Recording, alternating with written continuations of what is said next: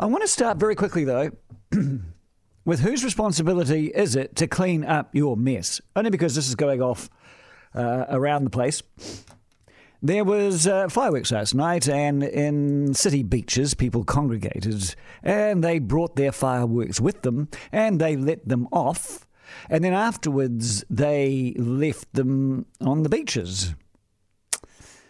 And uh, there's a debate because there's an article, and there's an uh, article up on my Facebook page right now. Uh, a woman saw the mess on the beach and said, "This is just disgusting, people." I mean, come on, you can find any excuse if you want to leave your litter or do anything else. You can blame the council. The answer to her question is, what do we pay our bloody rates for? you pay your rates for this because what the council's going to do is ring up a contractor. That contractor's going to send two or three of their workers out there, and they're going to send the council a huge bill, and you're going to pay it mm. because you're too bloody lazy to take your rubbish home. Gary, what do you reckon? Oh, sorry, man. I think it's a dumb question you're asking.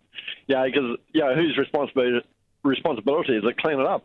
It's the buggers that bloody dragged it down there in the first place. Come yeah. on. Okay, so you uh, explain to me why I'm getting text after text after text saying, you know, it's the council responsibility.